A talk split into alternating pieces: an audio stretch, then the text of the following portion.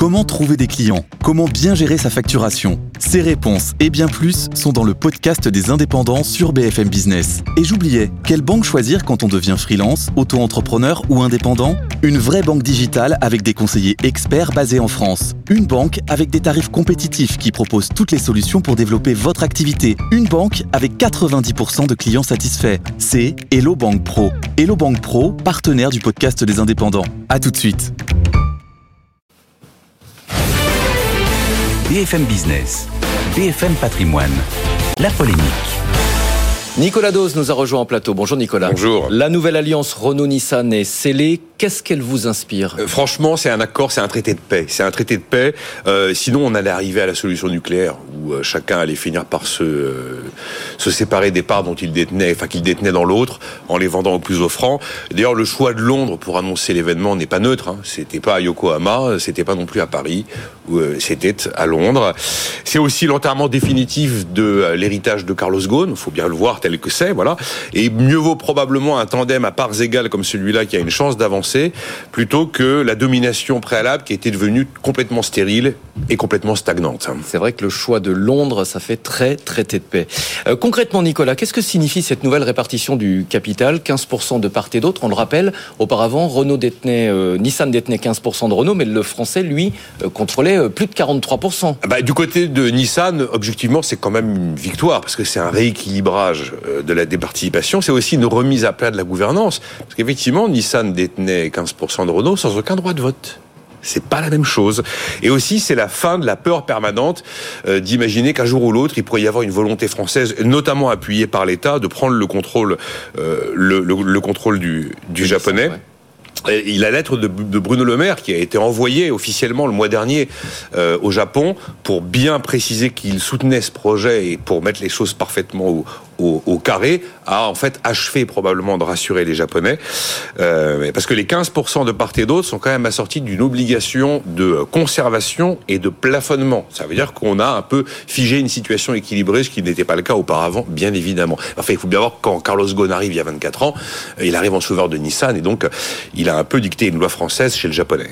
Quelle est la perception euh, des choses chez Renault? Luca de Meo était l'invité de la, de la matinale de BFM Business ce matin. Ah, intuitivement, on se dit quand on passe de 40 un peu plus de 43% à 15% dans le capital d'une entreprise, Normalement, c'est pas censé être une bonne nouvelle. Et pourtant, du côté de Renault, c'est quand même la fin d'une relation grippée. C'est-à-dire qu'il y a eu un événement quand même fondamental dans cette histoire. En 2015, vous vous souvenez, euh, Emmanuel Macron est ministre de l'économie.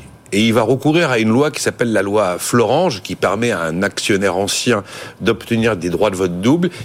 Il fait grimper la participation de l'État de 15 à 20 et a sorti tout ça de droits de vote double pour bloquer euh, les ambitions de Carlos Ghosn euh, lors du lors de l'Assemblée générale. Et là, le gouvernement français avait à l'époque la crainte que Carlos Ghosn veuille basculer le centre de gravité de l'ensemble de l'alliance plutôt du côté japonais. Ça a été très très très mal vécu et donc il y a eu ce qu'on a appelé euh, l'accord Rama en 2015 qui a complètement revu en fait la gouvernance euh, et la le poids de Renault, pas en termes de capital, mais en termes de représentants au conseil d'administration. Il y avait plus que deux représentants sur 12 de Renault au conseil d'administration. Et finalement, avec 43,4% du capital, Renault n'avait pas le pouvoir qu'il pouvait espérer dans l'alliance, euh, abîmée par euh, ce qui est objectivement une opération de, une opération de raider qui, a, qui avait été menée par Emmanuel Macron. Et donc là, en fait, on sort d'une forme de léthargie, même si on peut considérer que bah, c'est quand même une perte de pouvoir de la part de, de Renault. Et puis c'est aussi une déconnexion des parcours quand vous avez 43% de l'autre, vous toussez avec lui. Et depuis 5 ans, il y a eu l'occasion enfin, de, de, de, tousser pas mal avec Nissan. Alors je rappelle qu'effectivement, il y avait 43,4% du capital, donc il y a 28,4% que Renault conserve, mais qui sont euh, gelés dans une sorte de frigo, un trust, une fiducie. Et Renault a la possibilité, avec le temps, en accord total avec le japonais, de céder progressivement les parts du capital qu'il détient dans Nissan sans jamais dépasser un paquet de 5% du capital.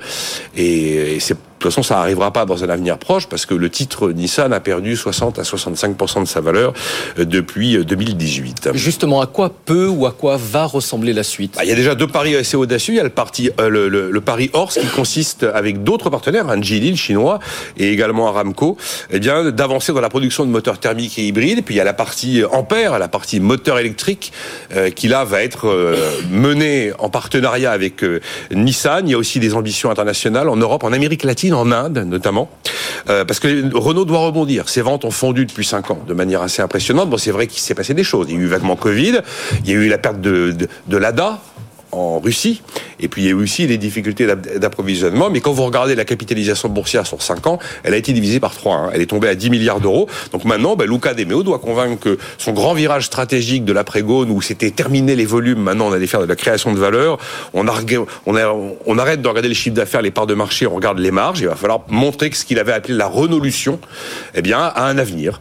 Alors la renolution, c'est avoir 30% du, chiffre d'affaires tiré par l'électrique en 2025, 35% tiré par l'hybride, les classes moyennes, notamment avec euh, euh, le retour de la Renault 5 électrique, euh, la R5, être compétitif, notamment en France, sur le marché de l'électrique, et puis multiplier les partenariats. J'ai parlé des partenariats dans les moteurs hybrides, les moteurs thermiques, les moteurs électriques, mais il y a aussi des partenariats très importants dans les logiciels, des partenariats dans les semi-conducteurs.